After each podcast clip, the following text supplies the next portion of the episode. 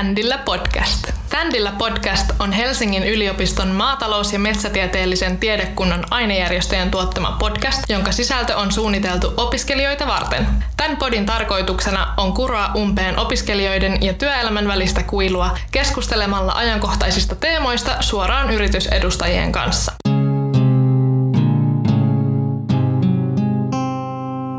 Päästään taas metsäteollisuutta käsittelevän podcast-jakson pariin. Tänään tulossa on mielenkiintoista keskustelua, kun meillä on täällä kaksi metsäalalla työskentelevää ammattilaista kertomassa meille vastuullisesta metsäalan yrityksen toiminnasta. Mun nimi on Anni Lehkonen ja opiskelen Viikin kampuksella toista vuotta metsätieteitä ja olen valinnut metsäekonomian markkinoinnin opintosuunnan. Tämän päivän jakso käsittelee Metsägruppia vastuullisena metsien käyttäjänä. Jaksossa käydään läpi muun muassa seuraavia asioita – kuinka metsäalan yrityksessä näkyy vastuullinen metsien käyttö, kuinka paljon metsäalan yritykset ovat valmiita panostamaan vastuulliseen toimintaan ja vaikuttaako yrityksen vastuullisuus puun hintaan.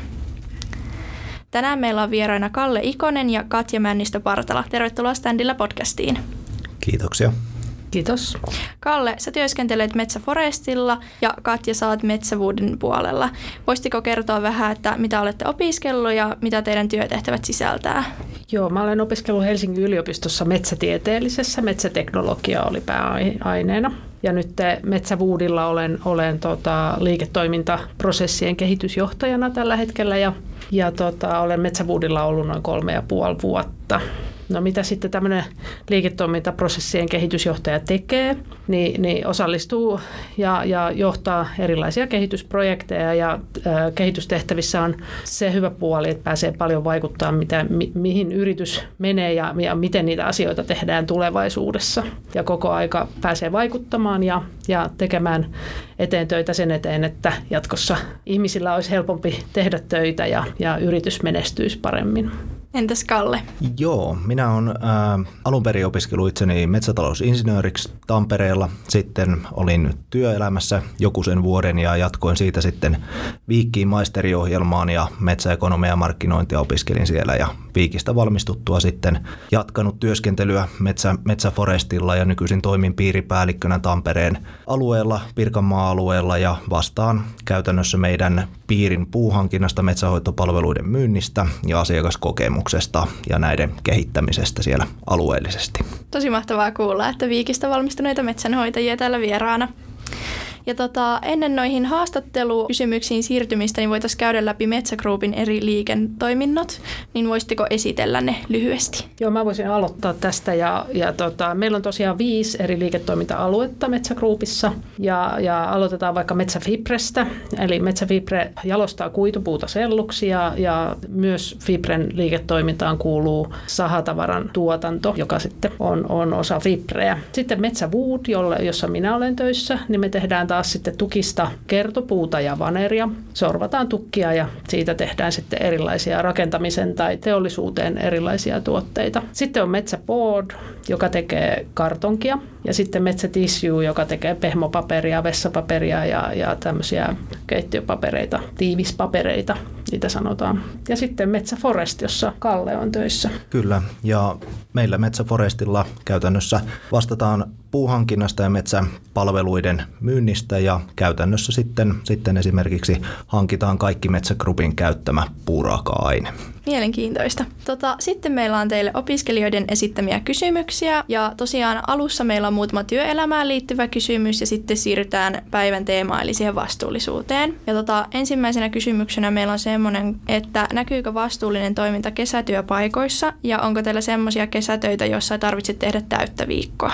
Kyllä, kyllä vastuullisuus näkyy, näkyy myös kesätyöpaikoissa. Käytännössä näkyy kaikissa meidän, meidän työtehtävissä ja tuota, sillä ei ole väliä, missä positiossa olet. Ja harjoittelijat pääsääntöisesti meillä on kokoaikaisia työntekijöitä, eli kun he, he äh, tulee, meillä on harjoittelijoita myös ympäri vuoden, eli ei pelkästään tietty kesäjakso, vaan, vaan harjoittelijoita voi olla ympäri vuoden ja tuota, pääsääntöisesti sitten tosiaan kokoaikaisia. No entäs Katja, onko sulla lisättävää? Joo, me ollaan mukana tässä vastuullinen kesäduunikampanjassa ja ollaan sitouduttu sen, sen kuuteen vastuullisuuden periaatteeseen. Ja meidän kesätyöntekijät pääsääntöisesti ö, sijaistaa vakituisia työntekijöitä jolloin kesätyöt on pääsääntöisesti päätoimisia. Sitten tietenkin meillä on myös joitakin osa-aikaisia tehtäviä, jotka esimerkiksi opintojen ohessa soveltuu opiskelijoille. Monesti siellä sitten on taustalla kuitenkin tietenkin ne kesätyöt, mitkä on sitten ollut päätoimisia. Kyllä, eli siellä mikin toisella puolella opiskelijat vink vink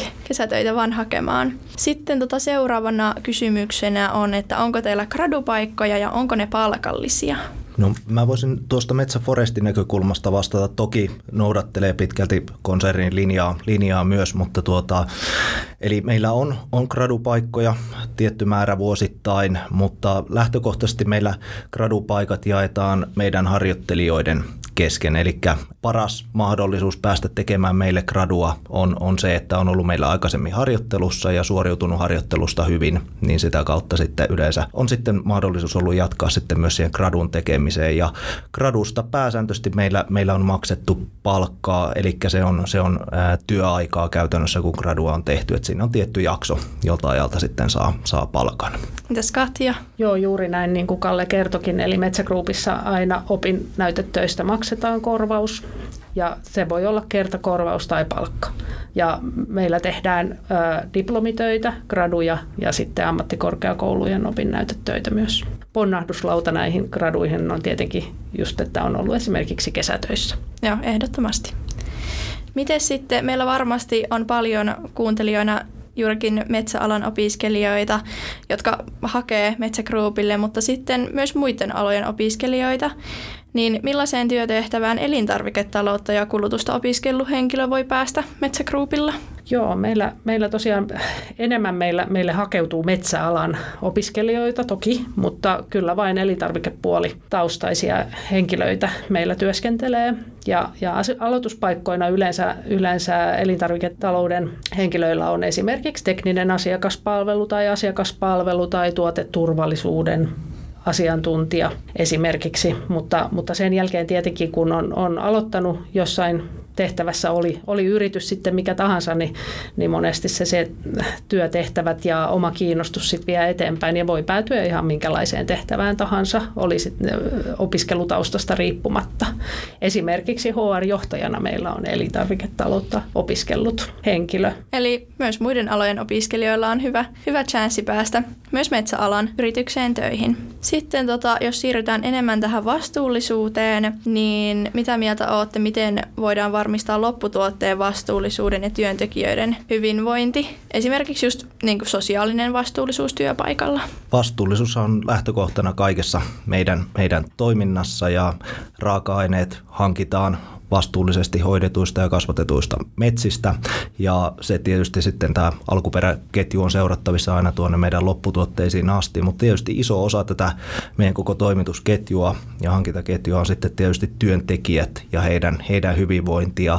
Meillä on jatkuvaa parantamista tämän suhteen, eli meillä on tietysti esimiehiä, koulutetaan jatkuvasti henkilöstöhallinnon puolesta. Meillä on eettiset toimintaperiaatteet, jonka perusteella me toimitaan, joita seurataan ja monitoroidaan jatkuvasti jatkuvasti ja me tehdään työtyytyväisyyskyselyä meidän henkilöstölle jatkuvasti ja sen perusteella analysoidaan tuloksia esi- esimiesten ja johdon tasolta. Ja tietysti että meillä on tärkeä rooli myös työ- työyhteisössä, että työkaverit ja kollegat pitää huolta toisistaan, ettei pelkästään esimiehet, koska tiimit työskentelee monesti omissa yksiköissään ja siellä esimies ei ole aina lä- läsnä siinä arjessa, niin silloin se kollegasta ja työkaverista huolehtiminen myös nousee, nousee isoon rooliin. Ja tietysti tämä korona-aika on nyt haastanut meitä sitten ihan, ihan taas uudella tavalla myös, myös, että ei olla päivittäin kasvotusten tapaamisissa, jolloin, jolloin sitten yhteydenpito eri, eri kanavia ja välineitä pitkin niin korostuu ja, ja sen on oltava aktiivista ja tiivistä, mutta mielestäni ollaan tässä aika hyvin onnistuttu kyllä tämänkin vuoden aikana. Entä sitten Katja? Metsägruupissa panostetaan työhyvinvoinnin ja työkyvyn edistämisessä erityisesti ennakoivaan toimintaan ja, ja tavoitteena on sitten tunnistaa työkykyä uhkaavia tekijöitä jo ennalta ennen kuin tulee mitään ongelmia. Ja se tietenkin nyt tässä, kuten Kalle mainitsikin, tässä korona-aikana on, on haasteellista. Meillä pääsääntöisesti tehdään etätöitä, jos vaan pystytään tehdä etätöitä ja se voi olla, olla sosiaalisesti kuormittavaa, kun sitä, sitä vuorovaikutusta on vähemmän ja, ja, ja pitää, pitää huolta siitä, että ihmiset ei, ei kuormitu liikaa eivätkä tee liian pitkiä työpäiviä. Joo, aivan totta. Ja varmasti kaikki on huomannut koronavaikutukset, että ei pelkästään työpaikalla, vaan kouluissa ja ihan joka paikassa. Että se on varmasti asettanut haasteita jokaiselle. Sitten tota, meillä tuli hyvä kysymys, että voiko yrityksen panostaminen vastuulliseen toimintaan vaikuttaa tuotteiden ja raaka-aineen, just kuten puun hintaan? Mitä mieltä te olette, jos siitä ottaa vaikka Kalle ensin? Joo, metsä, metsäforestin näkökulmasta niin sanon, että ehdottomasti voi vaikuttaa ja, ja tuota, positiivisesti ää, puun hintaa. Eli me, kuten aikaisemminkin jo sanoin tuossa, eli hankimme sertifioitua puuta vastuullisesti ja esimerkiksi metsätaloudessa yleisimmät sertifikaatit on PFC-sertifiointi ja FSC-sertifiointi. Ja jos puutavaralla on, on tämä sertifiointi, niin ne vaikuttaa tietysti positiivisesti siihen puun hintaan, joka metsäomistaja sitten, sitten myyntihetkellä puutavarastaan saa. Eli sillä on ihan konkreettinen vaikutus sillä vastuullisuudella myös sinne, sinne metsäomistajalle, alkutuottajalle. Entäs Katja, onko sulla lisättävää? No mä voisin ottaa vähän niin kuin asiakasnäkökulman tässä, että miten se näkyy meidän niin kuin asiakasrajapinnassa ja meidän niin kuin myynnissä. Että se on edellytys, että meillä on sertifioitua puuta, jolloin se ei tuo varsinaista hinta lisää, mutta se on, se on yleensäkin sen, sen kaupan edellytys. Mutta joissakin tapauksissa kyllä sertifioidusta puusta ää, FSCstä voi saada esimerkiksi lisähintaa myös. Joo, ja varmasti tällainen sitten motivoi myös metsänomistajia siihen sertifiointiin. Kyllä, ehdottomasti. Ja, ja se tavallaan tässä viimeisten vuosien aikana myös, myös kun sertifiointi on ollut aktiivisesti esillä myös, myös median puolesta, niin se on herättänyt kiinnostusta myös metsäomistajissa ja he ovat entistä valveentuneempia ja kiinnostuneempia asiasta ja haluavat myös, myös sitten omaa metsänsä sertifiointia ja, ja käyttöä kehittää. Joo, ja Suomessa onko se noin 90 prosenttia on sertifioitu, että tällä hetkellä on jo tosi hyvä tilanne mun mielestä sen kannalta. Sitten seuraava kysymys. minkä puupohjaisten tuotteen, eli vaikka paperi, biopohjaiset tuotteet, sivuvirrat, niin kuin käytännössä mitä vaan, niin tuotannossa te näette, että voisi olla eniten potentiaalia tulevaisuudessa? Ihan yleisesti ottaen kaikki, me uskotaan kaikkiin meidän tuotteisiin, mitä meillä on portfoliossa ja niiden tulevaisuuteen. paperiahan Metsägruppi ei varsinaisesti valmista sanomalehtipaperia tai muuta. Jos mä nyt ihan metsävuudin kannalta vastaan, niin me uskotaan voimakkaasti puutuotteiden käyttöön rakentamisessa tulevaisuudessa. Ja olette ehkä niin kuin mediastakin huomanneet, että, että yhä enemmän rakennetaan puusta kerrostaloja ja, ja omakotitalojahan on jo pitkäänkin luonnollisesti rakennettu puusta. Mutta korostaakseen tässä, että, että puurakentamisen lisääminen ei ole pelkästään puutalojen rakentamista, vaan se voi olla myös yhdistelmäpuuta ja muuta, jolloin puhutaan niin kuin hybridirakentamisesta.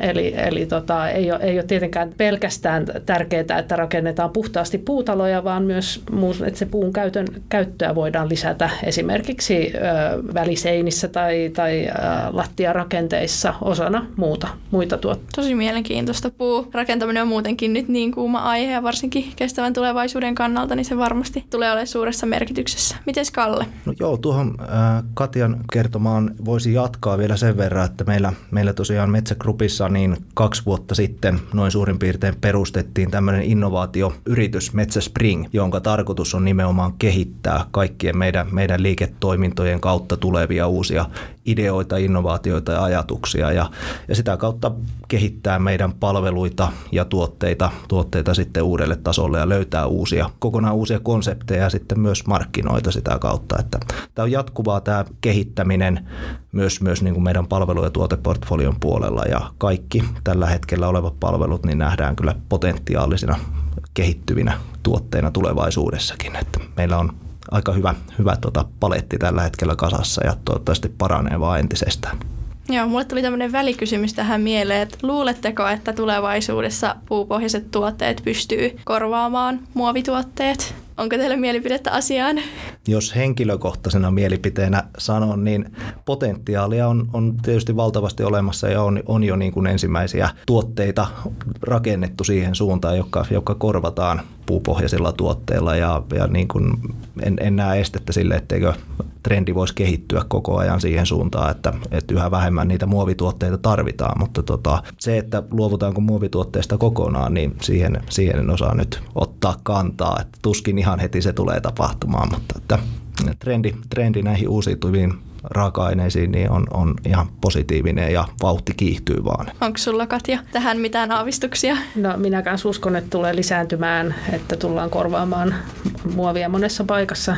Et, et se, että en tiedä onko se sitten edes järkevää korvata ihan kaikissa paikoissa, että se semmoinen niin ehdottomuus siinäkään ei ole välttämättä sitten hyväksi, että mm sitä pitää aina arvioida. Tosi hyviä pointteja. Ja eihän kukaan osaa tällaista asiaa ennustaa. Tota, sitten seuraavaan kysymykseen. Mitä haasteita koette vastuullisessa metsätaloudessa olevan tällä hetkellä? Jos mä aloitan vaikka tämmöisestä globaalista näkökulmasta, että että se, että metsien käyttö Suomessa on ollut jo pitkään, on ollut hyvinkin vastuullista ja säädeltyä. Ja sitten taas jos ajattelee globaalisti, niin metsänhoito ei aina ole vastuullista ja säädeltyä. Et, et jos otetaan nyt vaikka esimerkiksi Brasilian metsän, metsien käyttö ja muu, niin tämä, tämä voi tietenkin tuoda kuitenkin haasteita, haasteita sitten ää, asenteisiin ja, ja tota, se, mikä meillä Suomessa on itsestäänselvyys, ei välttämättä ole Suomen ulkopuolella niin itsestään selvää, että miten, miten metsien käyttöön suhtaudutaan ja, ja mit, miten paljon sitä ymmärretään, että mikä on vastuullista metsän käyttöä ja miten me täällä Suomessa metsiä käytetään. Että olisi tärkeää, että tuodaan enemmänkin esille sitä, miten, miten meillä asiat hoidetaan. Onko sulla tähän, Kalle, vastausta? No joo, tietysti tässä puun hankinnan parissa, parissa tuota aktiivisesti työskentelevänä, niin täytyy sen verran sanoa, että lähtökohtaisesti tietysti nykyinen keskustelu metsien käytöstä Suomessa, niin se on, se on tietysti hienoa, että ollaan kiinnostuneita metsien käytöstä ja se tietysti haastaa myös sitten meitä, meitä metsäteollisuudessa perinteisiä toimijoita sitten myös, myös kehittämään jatkuvasti omaa, omaa toimintaa. Ja tuota, tietysti me toimitaan lakien puitteissa, tehdään tietysti se lakien ja hyvän metsähoitosuositusten vaatima minimitaso siinä meidän omassa toiminnassamme, mutta tietysti koko ajan tehdään sitten lisää, eli hyvinä esimerkkeinä puuhankinnassakin esimerkiksi tekopökkelöiden jättäminen meidän, meidän korjuutyömailla ja sitten, sitten suojatiheikköjä jätetään raivausten yhteydessä. Ihan tämmöisiä konkreettisia esimerkkejä, joita, joita tehdään koko ajan lisää ja, ja haetaan jatkuvasti sitä uutta, uutta ja muuta innovaatiota, millä sitten pystytään tätä luonnon monimuotoisuuttakin sitten myös, myös lisäämään tässä meidän toiminnan yhteydessä. Mutta tuota, tietysti sitten pakko sanoa myös sen verran, että tämä keskustelu, joka on nyt, nyt tässä viime vuosina ollut aika voimakasta, niin kyllähän se haastaa meitä, meidän metsäasiantuntijoita myös ja saattaa aiheuttaa tiettyä, tiettyä painetta ja stressiäkin siinä omassa työssä. Mutta, mutta se, että organisaationa niin tietysti pyritään viestimään, viestimään niistä vastuullisuustoimenpiteistä, joita me tehdään ja olemaan siinä keskustelussa mukana, että pystytään koko ajan parantamaan sitä omaa toimintaa, niin sitä kautta tietysti sitten, sitten haetaan sitä, sitä hyvää lopputulosta. Joo, mulla tuli taas tämmöinen lisäkysymys tähän mieleen. Koetteko, että ehkä tulevaisuudessa vastuullisen toiminnan harjoittaminen voi olla helpompaa? Silloinkin varmasti on haasteita, mutta kehittyykö semmoinen vastuullisuus teidän mielestä metsäalalla vielä tulevaisuudessa? Itse asiassa nyt kun kysyt, kysyt noin, niin äh, sanoisin, että verrattuna siihen, miten se on aikaisemmin ollut keskusteluissa mukana, niin siitä ei ole niin voimakkaasti herätetty keskustelua aikaisemmin. Ja nyt kun se on tullut voimakkaana mukaan, niin se on, se on tavallaan semmoinen uusi normi, jonka, jonka parissa sitten työskennellään jatkuvasti.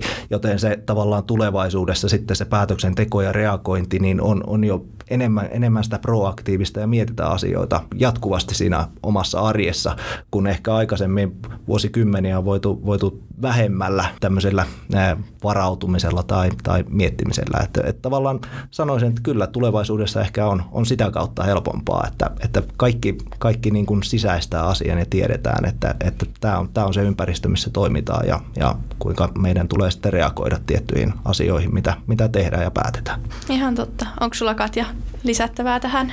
Kyllä tämä varmasti niin kuin, ö, tulee sitä kautta helpommaksi, että kulttuuri muuttuu ja, ja, ja tämä on tullut enemmän näkyväksi tämä vastuullisuus ihan kaikilla toimialoilla, ei pelkästään metsäteollisuudessa, niin se sitä kautta tulee sitten helpommaksi. Entäs sitten metsän omistajan näkökulmasta, kuinka sitä vastuullisuutta voisi siitä näkökulmasta kehittää? Tässähän sanotaan tulevan, tulevan vuosikymmenen aikana varmasti tapahtuu myös iso rakennemuutos metsäomistaja kunnassa, eli siellä, siellä vanha sukupolvi siirtää metsiä tule, tulevalle sukupolvelle ja, ja tietysti sitten uudet metsäomistajat myös, myös niin kuin asettaa erilaisia vaatimuksia myös sille omalle metsälle ja metsien käytölle kuin mitä aikaisempi sukupolvi on, on asettanut. Ja sitä kautta tietysti nämä palvelut, joita metsäomistajille tarjotaan, se on tietysti sertifiointi on, on hyvin tärkeänä osana sitä vastuullisuutta, mutta sitten myös tarjotaan erilaisia vaihtoehtoisia tapoja hoitaa metsää ja metsäomaisuutta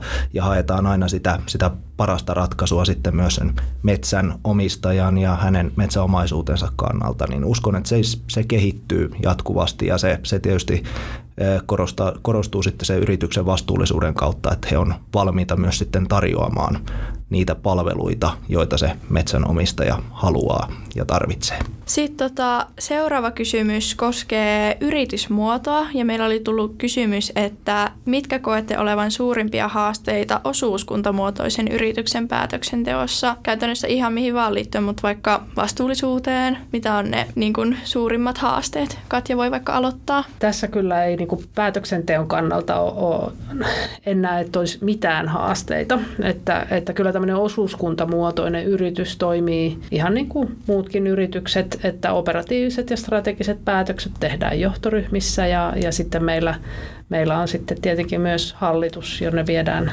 päätökset ihan niin kuin muissakin yritysomistajuusmalleissa. Se, miten tämä osuuskunta, osuuskuntamuotoinen yritys näkyy, niin, niin se toimii positiivisena lisänä omassa työssä, että omistajat on suomalaisia metsänomistajia, niin se tuo motivaatiota työhön kyllä. Entäs Kalle? Joo, tämä on, tämä on ehdottomasti niin kuin positiivinen asia ja vahvuus meille, että, että Metsäliitto-osuuskunta on suomalaisten metsäomistajien omistama osuuskunta sataprosenttisesti ja se tuo tietysti hyvinvointia Suomeen. Ja me saadaan täältä meidän jäsenistön kautta sitten tietysti näitä päättäjiä myös tänne meidän osuuskunnan hallintoelimiin. Ja sitä kautta meillä on moniportainen tämä meidän hallintoorganisaatio tässä osuuskunnassa, niin me saadaan sieltä metsän omistajalta suoraan välitettyä se tieto sinne meidän päättäviin elimiin, niin me nähdään se aivan, aivan todella isona vahvuutena tässä meidän toiminnassa ja kehittämisessä. Et ehkä nyt sitten, jos, jos kysytään erityisesti haasteita, niin näen sen, että suurin haaste on se tietysti, että vähän viittasin jo tuossa, että sukupolvet vaihtuu tuossa ja tulee uusia metsäomistajia, että me saataisiin myös uusia ja aktiivisia jäseniä, joilla on kiinnostusta lähteä viemään ja kehittämään tätä osuuskuntaa eteenpäin, niin se on ehkä se meidän suurin, suuri haaste. Ja tietysti tulevaisuudessa se, että kaikilla aika on rajallista, että kuinka moni metsänomistaja ja metsäliitto-osuuskunnan jäsen on sitten, sitten halukas lähtemään tähän toiminnan kehittämiseen ja on, on aikaa ja resursseja tehdä sitä työtä, niin se on ehkä se meidän suuri haaste, että saadaan Joo. uutta, uutta verta niin sanotusti tuonne meidän koneistoon. Joo, mutta koette kuitenkin, että yritysmuotona osuuskunta on oikeastaan niin kuin etu ja varsinkin Metsä Group on yksi isoimmista metsäalan yrityksistä Suomessa ja on myös kansainvälisesti merkittävä, ja, mutta eihän muita metsäalan UPM, Stora ne on erila- ne ei ole osuuskuntamuotoisia, eli koette, että olisi ikään kuin etu. Kyllä, e- ehdottomasti etu. Ja, ja ihan maailman mittakaavassakin meillä on, meillä on noin 100 000 omistajajäsentä, niin ollaan aika merkittävä osuuskunta ja, ja myös varsin menestynyt sellainen. Ja tämä nyt liittyy ikään kuin tuohon edelliseen kysymykseen. Teidän mielestä voiko vastuullisuus olla kilpailukykyetu ja kuinka vastuullisuus sopii suomalaiseen imagoon, nyt erityisesti metsäalan näkökulmasta? Joku te taisin tuossa aikaisemmin viitatakin, niin, niin Suomessahan ollaan vastuullisia ja hoidetaan metsiä vastuullisesti ja kohdellaan ihmisiä tasapuolisesti ja, ja sosiaalinen vastuullisuus on myös korkealla tasolla. Sopii erinomaisen hyvin suomalaiseen imagoon ja, ja sitä pitäisikin tuoda esille eikä pitää itsestäänselvyytenä. Se ei välttämättä kaikkialla ole ihan ihan selvää, että näin toimitaan. Ja, ja tässä niin kuin suom, suomalaiset voi olla kyllä ihan niin kuin lippulaivana. Todellakin. Entäs Kalle? Joo, ehkä niin kuin omasta näkökulmasta vielä, vielä voisin sanoa, että me ollaan metsäalalla perinteisesti oltu aika vaatimattomia siinä, siinä miten me tuodaan asioita e- esille ja, ja tuodaan niitä tavallaan omia, omia tärkeitä juttuja, mitä me tehdään arjessamme, että istutetaan kymmeniä miljoonia taimia esimerkiksi vuosittain, niin se harvoin nousee sillä alla esille, että käytetään metsää, niin me myös aktiivisesti uudistetaan sitä ja se, se on aika poikkeuksellista maailman mittakaavassa myös, myös että, että meidän pitäisi, pitäisi olla rohkeampia ja tuoda näitä, näitä asioita ja toimenpiteitä, joita me tehdään, niin paljon aktiivisemmin esille. Ihan ehdottomasti. Musta just otan koppia tuosta, niin tuntuu, että aina on otsikoissa, että käytetään 70 miljoonaa hehtaaria metsässä, ja, mutta ei ehkä tuoda esille, että sitä kuitenkin käytetään vähemmän kuin sitten tavallaan uudistetaan, että istutetaan ihan älyttömiä määriä vuosittain sitten tilalle uutta. Juuri näin. Tota, tähän loppuun voitaisiin pitää joku tiivistelmä tai vinkkejä opiskelijoille. Jos haluaa vaikka Metsägroupille töihin, niin onko jotain semmoisia, kohta alkaa kesätyöhaku, niin onko jotain vinkkejä? No jos aloitetaan vaikka kesätyövinkkeistä, niin, niin siitä nyt tulee mieleen sellainen, että, että olkaa ajoissa liikkeellä. Että heti kun kesätyöpaikat lähtee hakuun, niin, niin sitten vaan reippaasti hakemaan heti. Älkää rajoittako liikaa, mitä, mitä haette, vaan, vaan olkaa avoimin, avoimin mielin, että, että metsäalalla on paljon mahdollisuuksia ja monta, monta eri paikkaa, joita voi hakea ja paikkakuntaa. Kyllä, ja tässä, tässä niin kuin omakohtaisestikin voin, voin sanoa, että Ensinnä tietysti se harjoittelupaikka on, on tärkeä, että sen, sen saa, niin sitä kautta tietysti sitten pääsee niin sanotusti taloon sisälle ja sieltä kautta sitten pystyy, pystyy sitten myös mahdollisesti saamaan näitä, näitä tuota, opinnäytetyöpaikkoja. Ja kyllä tuohon niin kuin työn hakuun ja harjoitteluun liittyen niin, niin korostaisin sitä, että uran alkuvaiheessa ja, ja ihan niin kuin harjoittelusta lähtien, niin jos on mahdollisuus liikkua jonkun verran sen, sen työ- tai harjoittelupaikan perässä, niin se, se kannattaa tehdä. Että jos on klikkiytynyt tai sitoutunut johonkin tiettyyn paikkaan ja haluaa pitää siitä kiinni, niin välttämättä se ensimmäinen paikka niin ei juuri siitä, siitä maantieteestä aukea, että on rohkea ja ennakkoluuloton ja lähtee, lähtee vähän tuonne maakuntiin seikkailulle, niin, niin, niin sitten sitä kautta on kyllä uran, uran edetessä niin mahdollisuus päästä sitten töihin aivan, aivan mihin itse haluaa.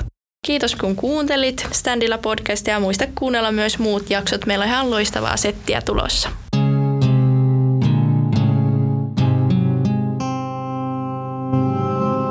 Standilla podcast.